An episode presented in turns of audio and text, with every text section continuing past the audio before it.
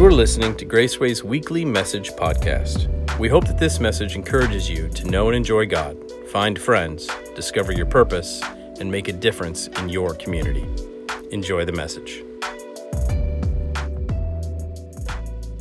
And I hope that as we go through this series, Be Weird, and as you're hearing the words of Jesus, you are hearing past the words and to the thoughts.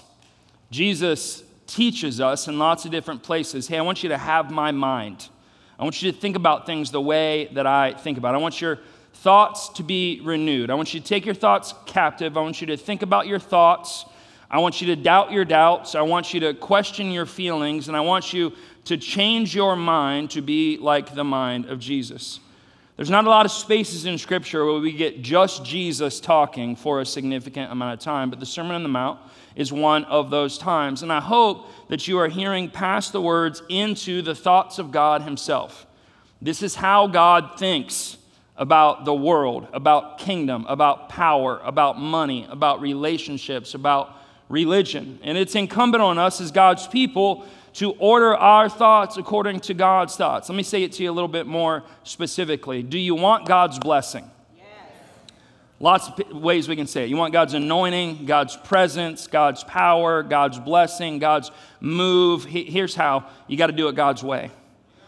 Lots of times we want God's blessing on what we're doing. That's never how it works. God says, when you do it my way, I'll bless it. When you do it my way, I'll bless it. This is God's way. This is God's way. This is how God thinks about things. And I, and I hope that you are allowing the Holy Spirit of God to get into your thoughts, not just hearing God's words. So I'm going to read through our text here today. We're going to end at it. Uh, I got some things that I want to talk to you about today. But in Matthew chapter 6 and verse 16, if you have a Bible, bring it to church. If you don't have a Bible, we'd love to give you one. Matthew 6 and verse 16. And when you fast, when? Right? All you fasters? You guys love to fast, right? No. See, we're already we're already not on the same page with Jesus. When you fast, Jesus assumes that we fast. Do not look gloomy like the hypocrites, for they disfigure their faces that their fasting may be seen by others. Truly I say to you, they have received their reward. But when you fast, anoint your head and wash your face, that your fasting may not be seen by others, but by your Father who is in secret. And your Father who sees in secret will reward you. Jesus is going to continue to talk about true religion religion that comes from relationship, a relationship that we have to God Himself. These functions, these expressions of our love for God show up in what we call religion. And true religion is not concerned with the externals, it's not concerned with this or what version of the Bible you have under your arm, or what you drove in with, or the house that you're going to drive back to. Those are not the functions of your faith. Your faith is tied to a relationship with God that is found in love. Listen, God doesn't want your obligation. God doesn't want your it's the right thing to do. Try this for me, fellas. Go home tonight and say it to your wife, Baby, I love you so much. And when she says why, because she always says why, doesn't she? Why do you love me? Say this, because it's the right thing to do. and see how that goes. Did you hear her on the front? Oh my God, did you not? You did not just say, enjoy that couch, right? Yeah, no, we don't, we, our, our hearts aren't touched by it's the right thing to do, but we bring our love to God out of obligation out of it's the right thing to do. And if, if we're honest, uh, I sometimes bring my love for God out of fear because I'm afraid what will happen if I don't do the right thing. Can I just say, God's not interested in that? God, God wants your heart, God wants your love, God wants your affection. So I want to hang on, on the rim of these whens that Jesus has spoken about. When you give to the poor, church. When you give to the poor, Christian. When you pray, and when you fast. Now, each of these really kind of get up under the externals of our life and our experience and dig into our heart. So let me, let me just be honest with you. Uh, I don't want to win these things. Do you? No, no, we don't. Uh, it, it, these are not, not the things that are really the wins of my life. And here's why because I don't, I don't want to because they clash with my desires. They clash with my practice. I don't, I don't want to give to somebody that I don't know their story. I don't know if they have a job. I don't know what they're going to do with it. I need my money. I don't want to give it to them. I'm trying to do stuff with my money, not give it to people that I don't know if they if they deserve it. You say, "Ooh, that's ugly," but that's the truth, isn't it? I don't really want to pray because praying makes me feel small. Praying makes me feel like I can't sort it out. Praying makes me feel like I, I couldn't come to a good conclusion. I didn't have enough control, so I got to pray. I don't, I don't like how prayer, rightly understood, is violent to my ego. Prayer is a humbling activity. I don't, I don't like, I like figuring it out, don't you? I like feeling like, look at me, I did it. Jesus says, when you pray. And, and listen, I definitely don't want to fast. I want to eat. Come on, somebody. Yeah, I, I want all of it. I want all of it. Just put some hot fudge right on top of it. I don't even care what it is, right? I'm not trying to get less. I want, I want more. And that, that's the point. Jesus is saying, I'm not interested in your externals. I want your desire. I want your, here's the word that we're going to talk about today. I want your ambition. We're going to talk about ambition today. And, and let me just preface this um, I love you. Today, if you are tracking with me, is not going to be comfortable. It's not supposed to be.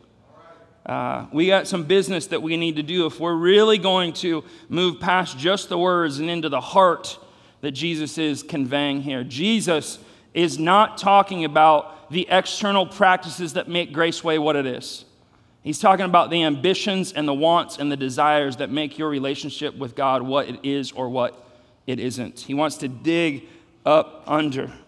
What is ambition? I think that ambition is misunderstood in the church. I think it's in need of rescue. I think that we put ambition in the same category as turning the other cheek, going the extra mile, blessed are the meek, for they shall inherit the earth. That God doesn't really like ambition, God likes passivity. God likes taking it easy. God likes laid back. God doesn't like us asserting ourselves. We should be humble. But we tend to take the world's grid on most of these issues. The world always thinks in twos. Here's the twos of ambition in the world you're either a dog, you're a savage, you're never satisfied, you're driven, you're building something, you're focused, you're an entrepreneur, you have ambition. Or you're laid back, you're chill, you're a wallflower. You're just letting the world come to you, hoping that the universe blesses you. That's the only two options. Do you know that Jesus never plays by our rules? That's the point of the Sermon on the Mount. You have heard it said, but I say to you. This is how you think it is, but that's not actually how it is. And the problem with our two grid system is that when church folks look at the world and say, God wants me to be meek and weak and laid back, it sure seems like the narcissists and the sociopaths are getting what they want. So it feels like if I'm doing it Jesus' way when it comes to ambition, I am setting myself up to lose so that God will be happy. But maybe it's that we don't understand the biblical understanding of ambition. We tend to divide the world into twos rich and poor, uh, successful and not successful, the haves and the have nots, right? And we typically associate ambition with wealth or success. The people who are rich, successful, and have have ambition, the other folks don't. But ambition doesn't speak to what you have, ambition doesn't speak to your possessions. ambition doesn't speak to what you drive or what you wear or the house that you go back to. Okay? We live in a country right now that's so enamored with being rich that there are people who say they are Christians who equate having stuff to godliness. It's called the prosperity gospel, which is antithetical to one another. Okay? So let me just real quickly unpack this for you. Okay? This is one of the silliest heresies in the pantheon of theology. It, it makes absolutely no sense. I'll, I'll tell you why. Because it directly contradicts the teachings of the Bible when it comes to temporary possessions, number one. Number two, it completely contradicts the great command, which is love God and love your neighbor as yourself. And the prosperity gospel is God's going to give me what I want if I do what he says I should do. It makes, you, it makes the gospel about you, not about Jesus and about the nations. Thirdly, it's silly because anybody who has been saved for more than 38 seconds know that even though their life got better, it didn't get easier. So to say to somebody, you want to become a Christian so you can be happy, wealthy, have all your dreams come true is listen to me, it's just a con. It's a hustle. It's not in the Bible, it's not true. Jesus says, if you want to be a part of this kingdom, take up your cross and die daily. Does that sound like your bank account's getting padded? No. Jesus says you got to die to yourself. Jesus says you, you it, when, when you're weak, God's going to be strong, not when you're rich, God's going to be happy. And, and then, fourthly, it can only exist in a wealthy context. The only place that the prosperity gospel works is in a developed country. We just had a mission team who got back from the Yucatan. Exactly. Yeah, we're glad that they're back. Can you imagine going into the jungles of the Yucatan to the Mayan people and say, if you guys really love Jesus, you wouldn't be living in these huts? You know, we do this in America. We think that we are the center of God's plan. That's why a lot of you think that the English Bible is the only Bible. It's not. Listen, God's been doing things before America came along, y'all. I hope He has. I hope it didn't start with us. But what we do is we take our culture, our culture infects, and I'm saying that specifically, our theology, and then we outsource it and say it's Jesus.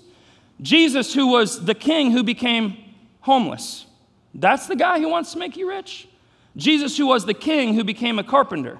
That's the guy. A non unionized carpenter. Come on, somebody. Please don't send me an email about the union, all right? It's all good. It's all good. Jesus, who, when he was on the cross, the soldiers gambled for his only possession, which was one set of clothes. This is the guy who wants to make you rich. Listen, the prosperity gospel is heresy, flat out. It's a hustle, it's a con, it's not in the Bible, it's not how God works. But lots of times, what the church does is they take a bad theology, and the response theology is equally and, and oppositely heretical, which is this. If God doesn't want you to be rich, it's a two grid system, He must want you to be, yeah, which is also not in the Bible. God doesn't say if you really love God, you're going to be a monk in the desert who has nothing. That's not what God says, because the poor can be just as greedy as the wealthy.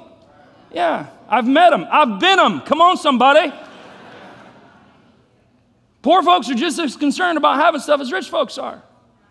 So, so here's what I want you to understand I don't think that God cares about what you have. I don't think God cares about the, the brand of this jacket or my boots or what's on my wrist or what I drove. I don't, I, I don't think that God cares. I think God cares about, about what you want.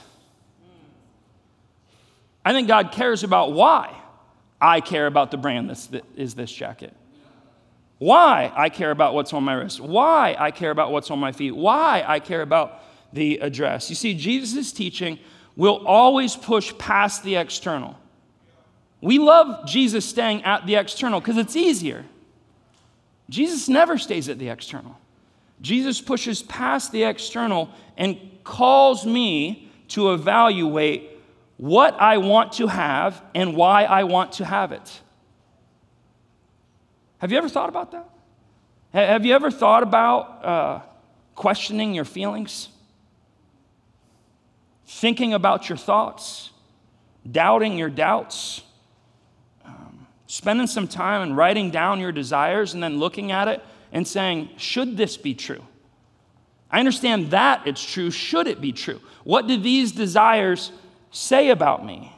What do they say about my value system? The, the economic status of my heart. Why do I value what I value? And, and here, why do I buy what I buy? Why do you buy what you buy? Want what you want, have what you have. Then we're really doing business. I don't care what you drove in on. I don't care. I care why. I don't care how you're dressed. I don't care where you work. I don't care what letters you have after And I care why. And if you'll let the Spirit of God get into that room, He'll change you. He'll change you. So let's think about this and let's name some of the values. I want to talk about worldly ambition today, and I want to talk about godly ambition. Worldly ambition and godly ambition. Y'all still with me? When it comes to worldly ambition, I think one of the best texts in Scripture is 1 Timothy 6 and verse 6. Paul is talking to his protege Timothy, and he says, Hey, Tim, godliness with contentment is great gain. For we brought nothing into the world, and we can take nothing out of the world.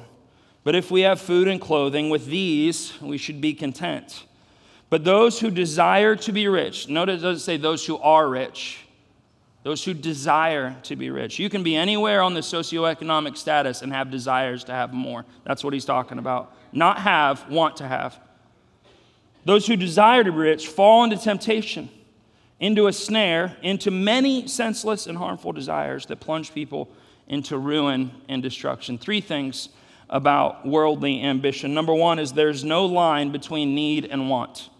There's no line between need and want. Paul speaks to an ongoing tension in our hearts, and it is this that my personal economy, my personal perspective of my worth is easily manipulatable. Try it today. Go home and watch the game, unless it's the Cowboys, and then love Jesus more, all right? Trying to help you today, all right? Yeah. Go home and watch the game, and as you're watching the game, a commercial is going to pop up, and it's going to be a truck that's nicer than your truck. And they're going to have some handsome person in it who's especially masculine. And the overarching tone is if you want to be masculine, you need to buy this truck. And you're going to look out into your driveway and go, oh, look at my truck. See how easy that was? Yeah. Have you ever been at a restaurant and you order something and you're excited to order something? And then somebody else ordered something and you go, oh, I wish I want some of that. Can I have? Have you ever thought you were looking nice when you walked out of the house and then you come to church and you walk by somebody else and you're like, doggone it. You see how easy it is? How easy it is for your heart to be manipulated. For you to think, I thought I was doing good. I, I, I thought, I thought I had what I needed. And, and just a commercial or a plate of food or a stranger walking by, and now I feel less than. Paul says uh, that we do have needs, but look at how he names them food and clothing. What? Food and clothing? What about a house? What about a car? What about a big screen TV, Paul? I need these things. No, Paul says, no, no, your needs are food, food and clothing. And, and, and Paul says that when our needs, described as food and clothing, are met, our desires keep going. This is the tension that I do, especially in a country like America, have what I need if I believe the Bible food and clothing, that's the line. But watch, I come up to need, and watch what happens. I still have wants. And the further that I live in that tension, have you ever noticed how your wants start acting like your needs? I said this to my wife the other day. We were sitting there watching a movie, and I looked at her and I said, I need some ice cream. What if she had said to me, Baby, you don't need it, you want it? I would have said, I need it. She tell me that I want it, I need it. Yeah, we, we do this. You see, the longer that I live past what I actually need, my needs and my wants start feeling the same to me. They start, they, they start feeling the same. And Paul says that that step past your needs into your wants is a trap. He says it's a snare. It's a snare that has caused many into senseless and harmful desires that plunge people into ruin and destruction. So, so here's what, what Paul says I want you to imagine that the line of what you need is right here. He says, Listen, it's fair for you to need what you need, but any step past need is a slippery slope. Any step over the line of need and into want is a slippery slope. Why? Because your wants are so easily manipulated. You can misunderstand them so easily. Desire beyond need is shaky ground. So, watch, I, I think about my life and I think about my wants, and I say, Do I have what I need? Yeah, I do. But I still want, and here's what Paul says be careful where you set your foot because you are on slippery, shaky ground when you think that your needs and your wants are the same thing. But what does the world say? Nah, they're the same. You should have all of it, baby. You should have all. If you really wanted, you would, know, you would, you would act like you needed. That's what the world says. Secondly, uh, worldly ambition is whatever I want, I just want more. Have you ever met somebody who got a little bit of power? What what's the thing that they want next? More power. Have you ever gotten a raise? I'm talking about you, not other people, all right? You got a raise and you're like, I'm rich! Woo! Yeah. And then you went out and spent the extra money. And then the raise didn't feel like a raise and you needed more of a raise. Yeah. You ready to be uncomfortable? Yeah. Okay. She says, Yeah. She's ready. You all got to get it. All right. Do you remember before you got married that you had some sex? You didn't know it was going to be that, did you? She's like, hello. And then you wanted, hey, fellas, why can't you stop looking at porn?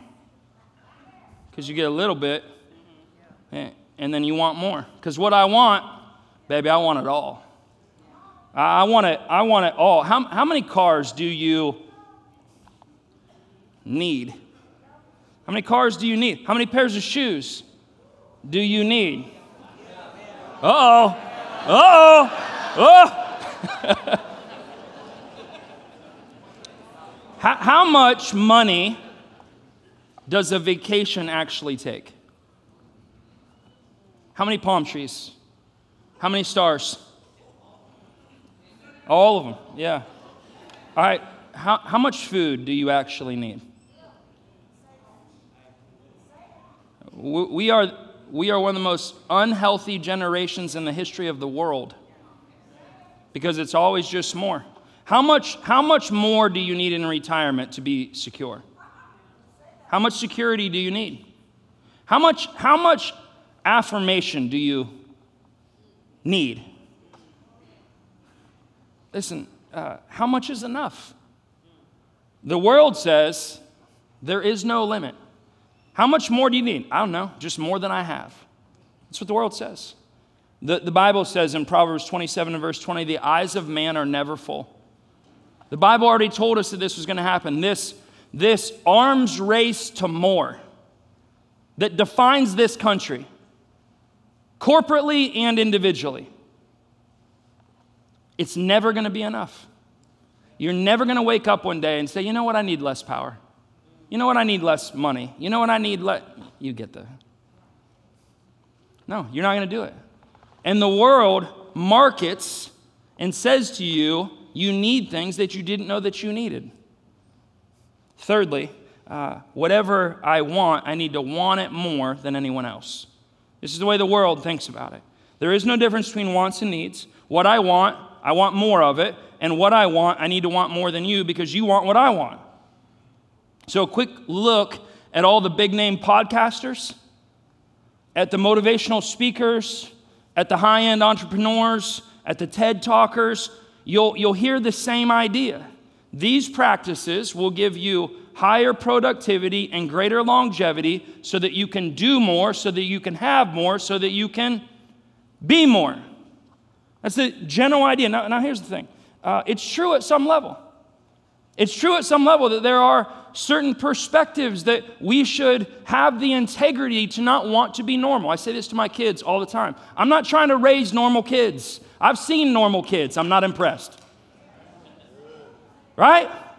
Listen, I'm not trying to pastor a normal church. I'm not. The reason I come in here and I'm, I'm constantly challenging y'all is because I, I don't want to be a part of a normal church. I've been to normal church. I, I, I, don't, I, don't, I don't want normal. I want, I want exceptional, right?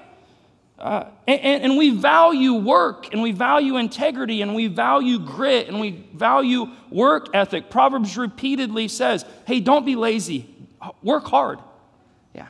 It, it's one thing to work out of that integrity and that belief, it's another thing to work insatiably.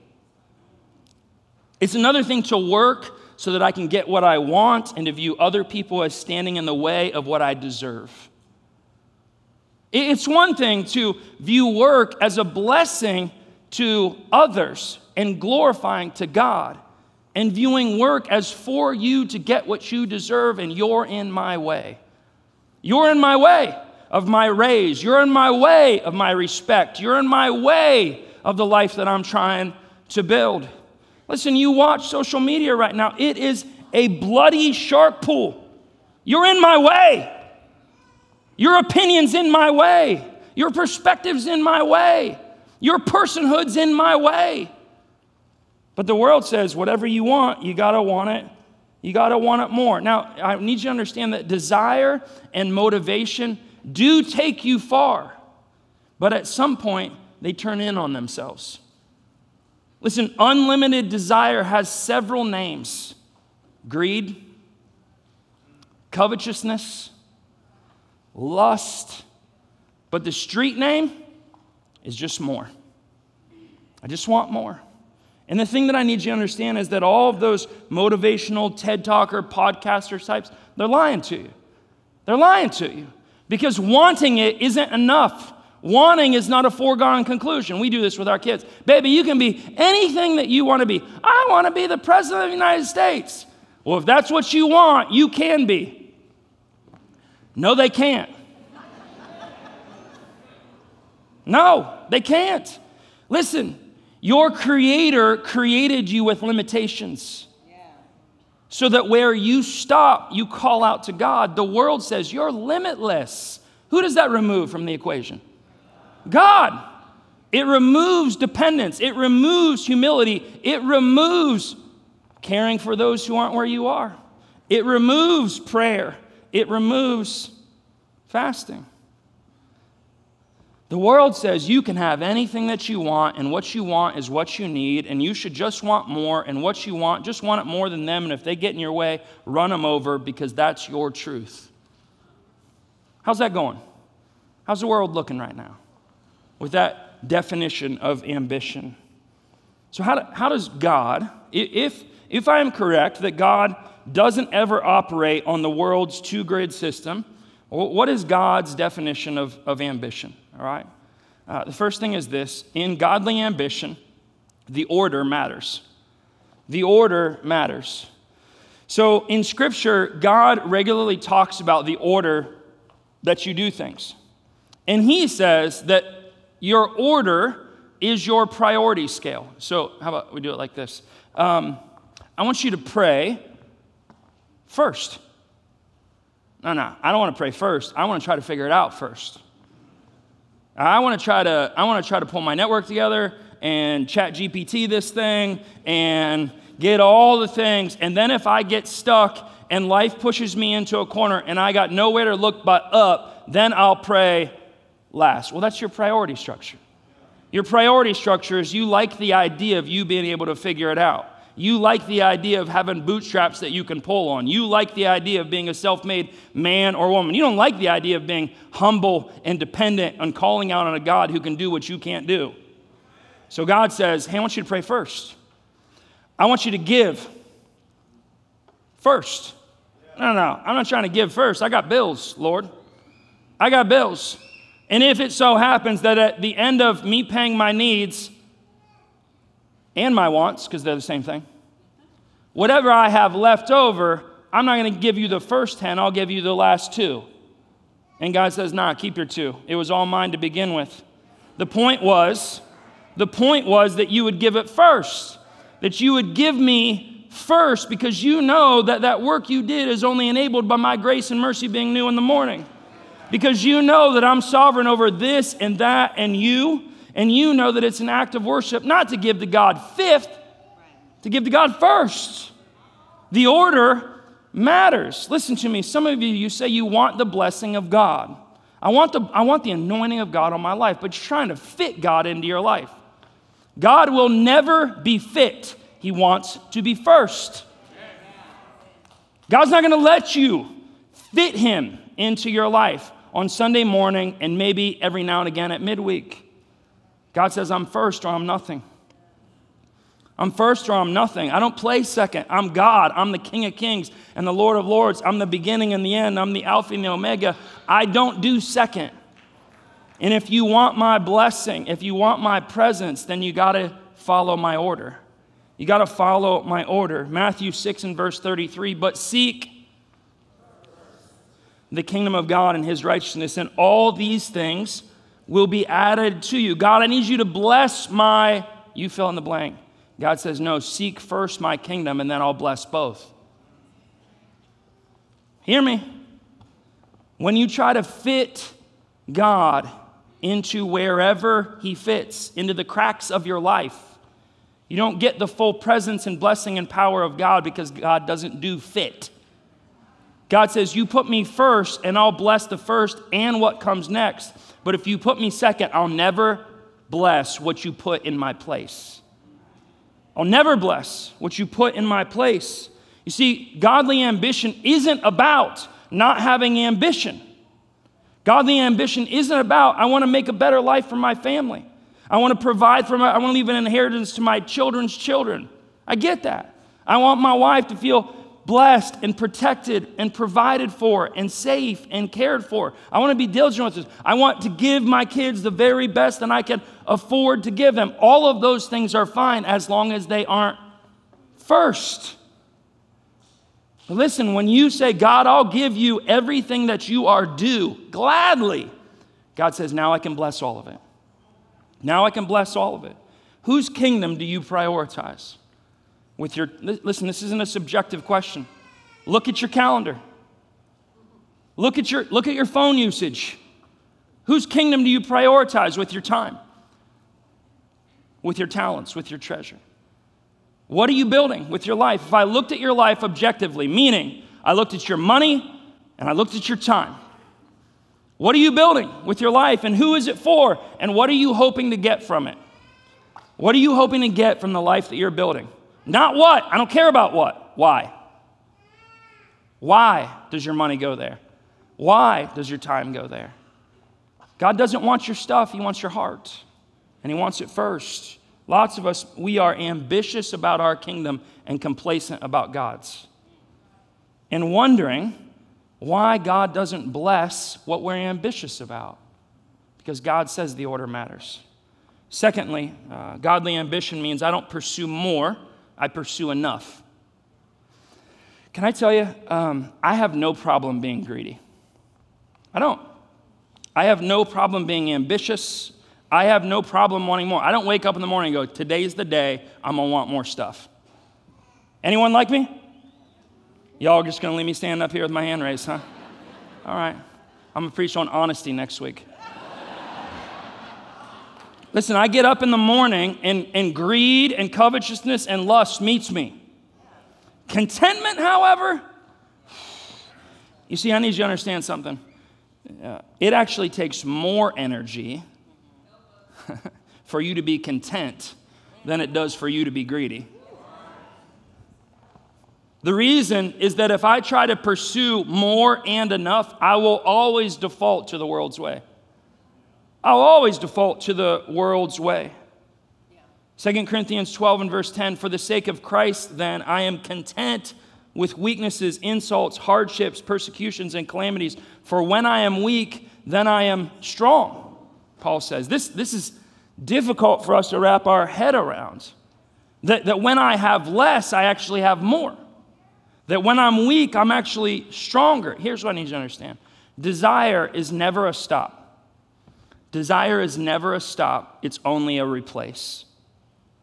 Okay, so here's how this works a lot of time. We have desires that we know we shouldn't have. Yes?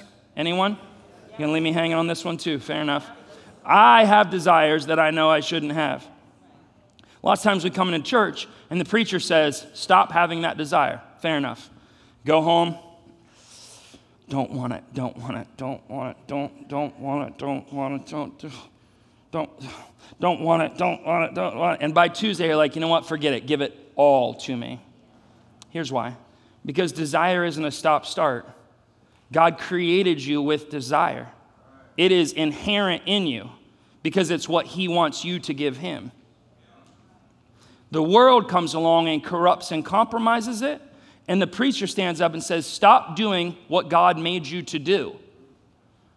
Desire is never a stop, it's only a replace, meaning the only way you're going to stop wanting it is if you find something you want more. The only way, fellas, that you're going to stop looking at porn is when purity is more valuable to you than the porn is.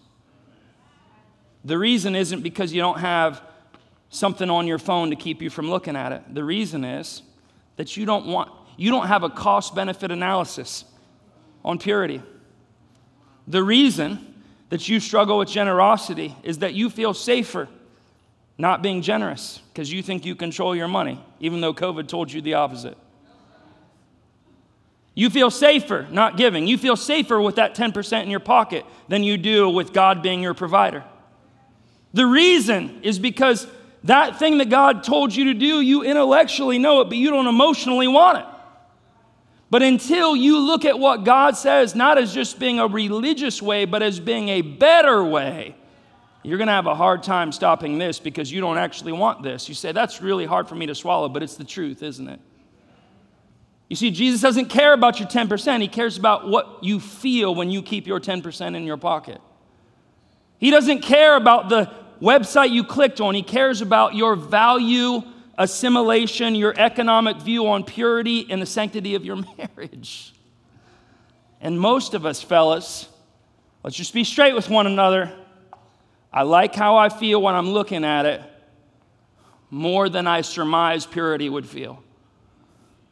That's just the truth of it. And ladies, I'm just going to leave you alone for right now, all right? Don't, don't wait to not want. The eyes of man are never full.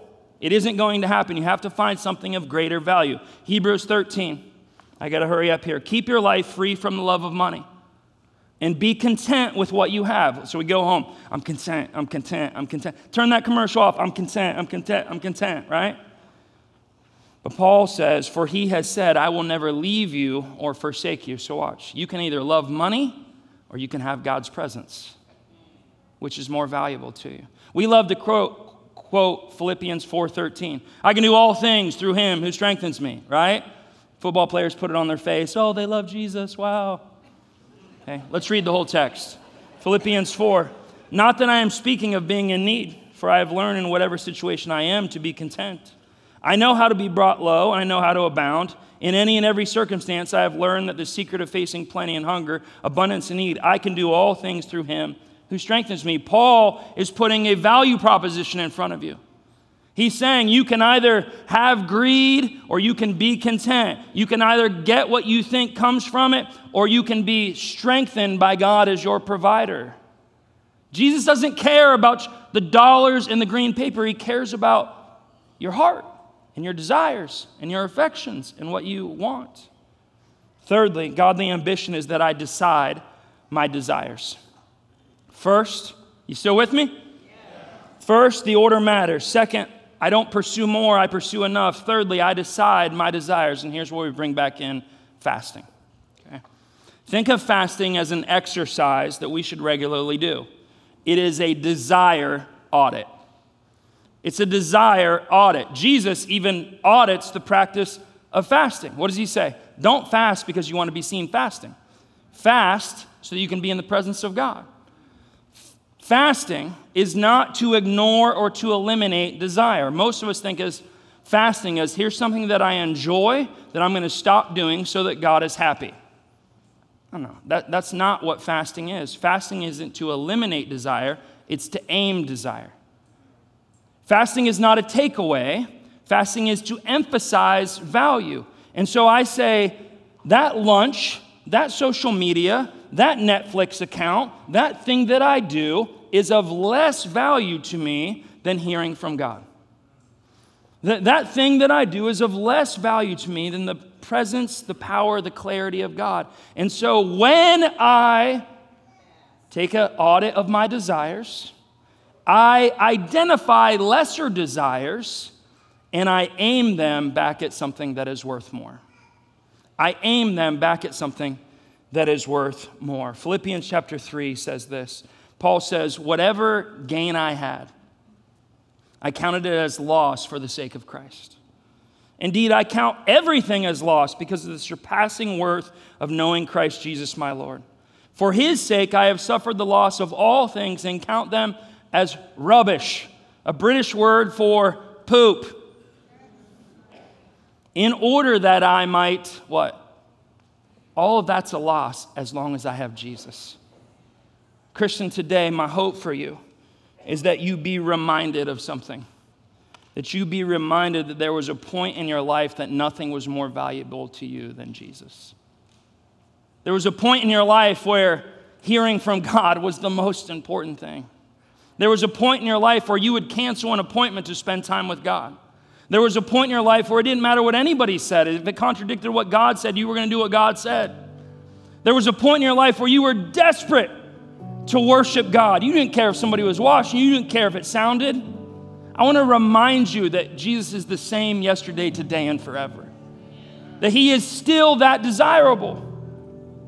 And I want to remind you as you're being pushed and pulled, as you're being marketed to, as all these desires are coming at you, I want to remind you that Jesus is worth more than any of them. I want to remind you that he's still worth what he used to be worth to you. And I want to challenge you to look at what you've replaced him with and fast from it. Look at what's become comparably important and get it out of your life so that you can enjoy Jesus again.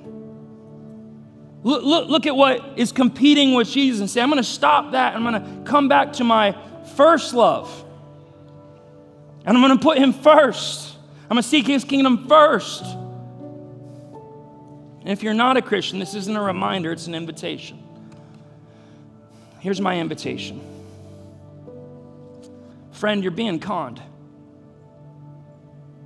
you're being hustled. All of these things that people say that you need, you don't need. All these things that people say will make you happy, they will for a little bit of time. But the thing that you need the thing that your heart needs when you're alone looking at the ceiling at night, the thing that your heart craves. It isn't out there, it isn't something that can be marketed to you, it isn't some experience that costs money. It's a relationship with a person named Jesus. And He wants to be your first love. Why? Because you're His. He's known you your whole life, loved you your whole life.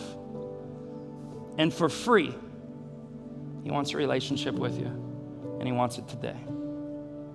Christian, be reminded. If you're not a Christian, be invited to a God who loves you first, who loves you best, who loves you always. Let today be the day of salvation. God, I love you today, and I thank you that you love me first as a 16 year old kid. I thank you for the times, God, that I've so profoundly enjoyed your presence. Thank you for the times that I've been able to hear from you, the times you've worked in my life, the times that you've provided. And, and Lord, I'm sorry. I'm sorry for the times that I've gotten distracted. I found other things that were shiny, that I stopped believing that you were who you said that you were. Lord, I pray that you would remind me of your value. Remind me of your worth. Remind me of your place of supremacy in my life. And Lord, would you let me, would you let us, would you let this church put you first? First in our hearts, first in our love, first in our worship. Lord, I pray for anybody who's in the room today who hasn't come home. Lord, I pray that you would take the blinders off their eyes right now, right in this moment, that the world's lying to them, that there is no value in it, that it only intends to use and discard that it gives momentary happiness at the expense of unconditional love. And Lord, I pray that they would see you for who you are right now. They would see the world for what it is, and they would see you for who you are, and that they would be invited by your Holy Spirit into a free relationship with you. That you would save people today, that you would remind people today, and that you would call people home today, and that you'd be glorified by all of it. We love you, God, and we thank you. In the name of Jesus, we pray. Amen.